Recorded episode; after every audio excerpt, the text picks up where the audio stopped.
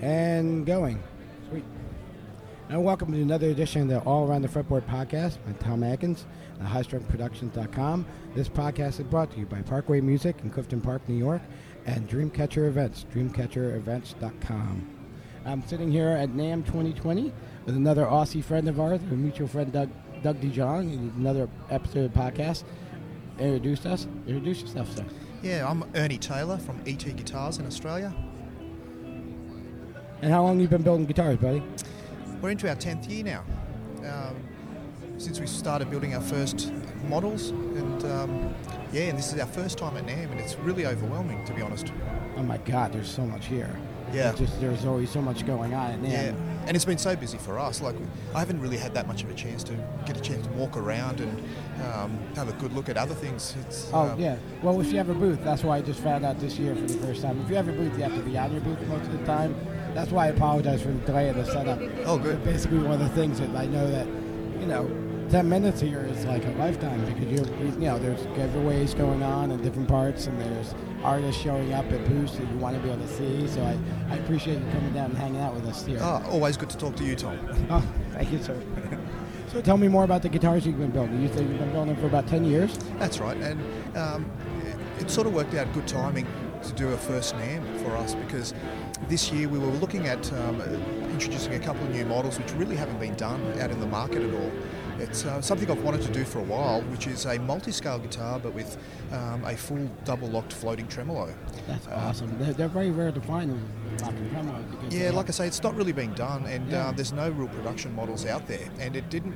And I've been wanting to do it for quite a while, but there wasn't actually any hardware that could achieve it, and so it wasn't until about a year ago when I was contacted just out of the blue by Remco from Apollo Music Parts. Nice. And I'd been talking to Remco on and off for quite a while, maybe 10 years, pretty much since when we started. And just out of the blue, he said, look, I'm doing some new hardware. Would you like to have a look? And we talked more about it. And then I've very quickly worked out that that could actually do what I wanted to do with this multi-scale thing. That's amazing. It's a beautiful looking guitar. What's that model again? It's called? Yeah, so I've got a few different models that are doing that now, but okay. I'll start with the Avenger model, which is one of the actually OS models or production line models that I'm having done by one of our facilities in Asia. All right. And so I've incorporated that part of the design into the Avenger model. Nice. And so I've brought that here to NAMM as one of the ones to show and let people try out. That's amazing. It plays amazing. I'm gonna be definitely rocking that thing before you take off a little bit and we'll get some pictures. Just I think our mutual friend Chris Stark was just saying it's usually because it feels different, but I guess in your hand, if you're looking at your hand, you're with your angled frets. Some guitar players feel like, well, I can't play that because I'm used to this straight. What makes you want to do those kinds of? What's the real advantage to when you're making it? Is it harder to make? It must be harder to make. It's certainly harder because it's not as if you can just quickly saw through like parallel slots to put the frets in. Right, They're all on different angles, and so there's a bit more engineering that's involved to do that. So there's a bit more time, and so therefore cost and those things. Yeah. But once you're set up for it, it becomes a reasonable thing. What kind of pickups are in the Avenger model? In the basic Avenger, I've got a series of my own generic pickups that I get from the OS facility. Nice. I've got a range of both ceramic and also Alnico type pickups that I can use in those models. Okay. And I'm quite happy with them. They've got a nice output, nice compression. So nice pickups. I saw in the booth that you had some. Yeah, it looks like they had some Fishman pickups and some other guitars as well. That's right. We're working closely in our collaboration as a bit of a cooperative with Falbo Designs and Apollo Music Parts. That's how I got to come to NAMM this year, through a collaboration with them. So, so Fishman is a big part of what we're looking at into the future. I love those pickups. Frank Falbo was part of the design team on that, and he continues to be. Doug was telling me that. Doug was telling me that he had a lot to do with how to get involved. Was it the actual design of the pickup, or was it actually the materials used? Frank was involved in the early stages of the design, not in terms of designing it himself, but it came across from actually some sort of aerospace technology, would you believe? So there's some satellite or something technology, and the inventor of those electronics actually approached various people, including Frank, and said, look, I know this is going to be able to do something, but I can't finish it off, but do you think somebody might be interested in trying to turn this into a guitar pickup? Because he was a guitar player himself. That's awesome. And so Frank eventually settled on and spoke to Fishman, and then they actually went off and developed it and turned it into a viable pickup to be able to be used for guitar. And so and we were happy to have that in one of our guitars on display at NAMM this year. It's actually in our headless model, the one that we call the MIG, M-I-G, as in, you know, the Russian jet. And it's a good little headless guitar that it's had a lot of attention. A lot of people loved it at the show here, and I think I got a few sales actually out of this one. Now you guys are located up in the main hall in NAMM. How do you feel about the foot track? How do you feel now? You got a lot of people coming and checking out, playing the guitars? Absolutely, quite a bit. Like I say, I've been quite busy. I haven't really had that chance to get away from the booth because there's usually someone sort of coming by and wanting to have a bit of a look and asking questions about what's going on with those guitars and where they're from, and all the typical questions that people would ask about them. Again, thank you so much for finding your way all the way down here and showing us all about that, talking about the guitars. With the Avengers, and the MIG, and... there's another one, though. So there's the a model that we used to have as a workhorse guitar. It was a fixed bridge guitar, very important in our early days, and it was called the Katana. And it was a guitar that we specifically designed to be a baritone 7-string.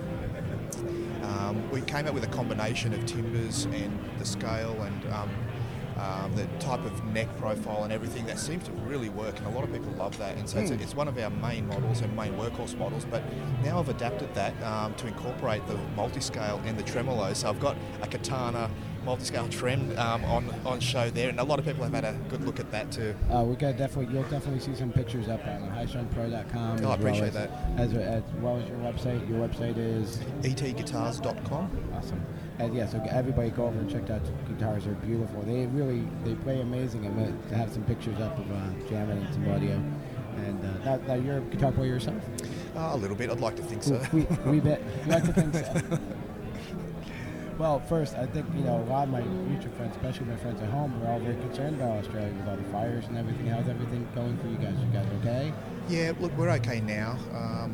The whole month of December and even earlier was a very stressful time, and so it was actually really nice that a lot of people came to the booth and they heard, oh, you're from Australia. It was really nice to get some concern from a lot of the people. They asked, look, how's the fire situation there, man? Yeah. And I honestly tell them what happened, and a lot of masks. Well, look, I mean, it seems to be like in the American news, it seems to be really hyped up and sensationalised. Well, what's really going on there? And I said, listen. What I'm seeing from the American media, it's a little bit sensationalized, but at the same time they're not that far off. Like, it has been a disaster there at home. Right. To give you an idea, one of the fire fronts, which spread from west of Sydney, in an area called the Blue Mountains, and it just kept expanding in this big circle. It kept going. Now I'm literally, like, what's your scale of miles? You speak in miles, right? So it's about 50 or 60 miles away from where the fire started. It kept going and nothing could stop it, and it basically at this point has kind of stopped, and it's about 3 miles from my house and workshop. And so around Christmas and around New Year was the most stressful time because we had very, very hot temperatures and winds. But like temperatures around, let's say, about 105 or 110 Fahrenheit. Like, that's a ambient temperature. That's not abnormal. It's not usual. I mean, it is summertime. I think I know with one of the more fascinating things everyone was learning in school was that Southern Hemisphere, your winter is our summer. So that's right. Summer for us, and it's June, basically June through August, September, and you guys are November through January, February. That's right. Yeah, yeah. So we flipped in the seasons, and but the temperatures that we've had this year are very high again. We've had about 5 years of very, very warm summers where you've got a number of days well over 100 degrees Fahrenheit. So.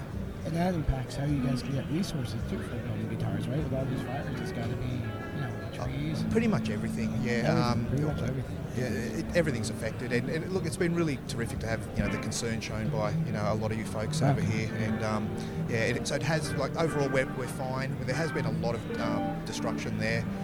Me personally, yes, I'm fine for the moment. We don't know how the rest of the summer's going to pan out. But for the moment, yeah. Look, it was in some ways great to get the hell out of our country, over here to the States for a little while. Yeah, I heard it was something like was almost like 19 cigarettes a day around the smoke zone. It was pretty rough. It's kind of like what you experienced here in California in the last couple of years when you had those quite large fires as well. Well, that's one reason why I love visiting California. I absolutely love coming here, but I escaped back to my American Siberia of upstate New York. Good on you. So it's pretty much a very beautiful summer. It doesn't get really too hot. Our winters, however, we wake up in the morning at minus 40, and that's car won't start because it's frozen stuck to the ground. Yeah, that's something we don't get in Australia at all. We don't get that. Well, even I was thinking, maybe in the very farthest part, or maybe New Zealand or something. Somebody's got to get some cold stuff, but not really. So it's one of those funny things that we get that's why I like to call my hometown the American Siberia, because it's cold as it's going to be. Like, usually in the plain states, in Wisconsin and Minnesota especially, up by the borders of Canada, that's where, and New York State borders Canada. So yes. As my Montreal friends go, you got nothing in Albany, you're fine. But like minus 45 in the morning, that's base camp Everest. So I always remember, this is what it would feel like if I had to go climb Mount Everest. Right, so, there you go. So, now, you mentioned you were talking about guitars, and you were talking about, so you consider yourself a guitar player. When the whole point of this show, what I do with this show is to actually talk about what people play, what they like to play, and why. Yep. So what kind of music do you like? Well, look, I grew up with the 70s and 80s, sort of rock, hard rock and metal. Okay, nice. So I'm just a dropkick from that era, really. Nice. I mean, I do like a lot of the modern stuff as well, but when you wanted to listen to something, you kind of gravitate back to what some of your roots were, and you so that's what I prefer and what I like to listen to and play. I always like to jam that out.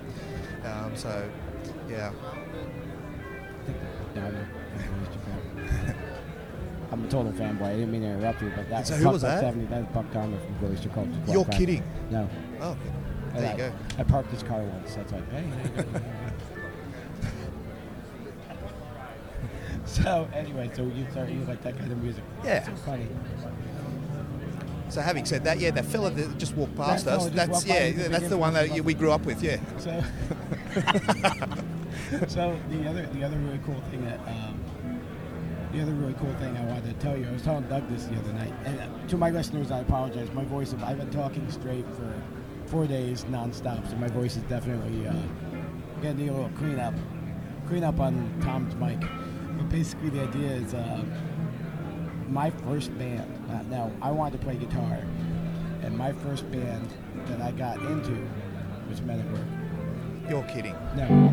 That's why I told Doug that. I told Doug that last night. I was like, do you realize that I was always drawn to English bands, always drawn to Irish bands, being Irish, especially Rory Gallagher. He was the first guitar hero I ever heard. And I was like, oh, he's an Irishman, he's playing American blues like that? Well, what else is that? And then that literally opened up to England has this little thing called adapted blues and Rolling Stones and Beatles, they were really big. So I was like, but that's like old people music. I'm 69. I was born in '69, so I think we have a similar background in music. Same here. But one of the funnier aspects of it, like I said, is Sting. We're playing Message in a Bottle. Okay, I'm gonna play guitar. How can I play that to Johnny B. Good? And I want to be able to play Who Can It Be Now? And I want to be able to play these Men at Work songs. My favorite song at the time was Overkill. That was one of the first songs I learned on guitar. Wow, okay. So that's why my heart beats for Australia. That's why I just love you guys. Hopefully, one of these days, you'll be able to get a chance to go down to the land of Oz and maybe do a clinic or two for the book. And, the book, Foundation of Rock Guitar, that's why I'm here at NAMM. And actually, try to get out to get to work all around the world. Well, if you do, hey, come and see me. I'll look after you. I will host you like nothing. So, yeah, we'll have a great time. And our listeners can hear, it's loud here at NAMM. Lots of guitars going on. There's so much ambient background. Hopefully all this comes out really good, but I'm pretty sure it will. It'll be good. So thank you so much for visiting us. Do we have anything else to promote? Do you have a website? We did a website. Yeah, we've done... So website is etguitars.com. We're on social media too, of course. Right. Our Facebook page is ET Guitars Australia. And we've got an Instagram as well, which is just ET Guitars. I'll put all that stuff on there. Thank you very much. Yeah. So once again, thank you so much for finding your way down the booth. And I hope you guys continue to have a wonderful rest of the day at NAMM. Yep. And I look forward to keeping in touch with you. And as soon as this podcast is up, which will be within the next couple of weeks, I'll definitely let you know when it's going to be scheduled up. And we'll be on the right and let people know where you can hear all about the new guitars. When at this line, the Avenger, is it out? You can buy them right or whatever? Yes, we'll be, now that we've released them at NAMM, we'll be putting out all the information in due course for purchase of those. We'll be doing runs with our OS facility, and we'll be putting out pre-runs for that, like pre-orders for so some runs. Definitely check out the fan fret guitar with a floating trim is not a very common thing. It's an amazing playing guitar. Definitely check out the pics and check out the website. And thanks again for coming out. Thanks so much, Tom. It's been great. Thank you, sir.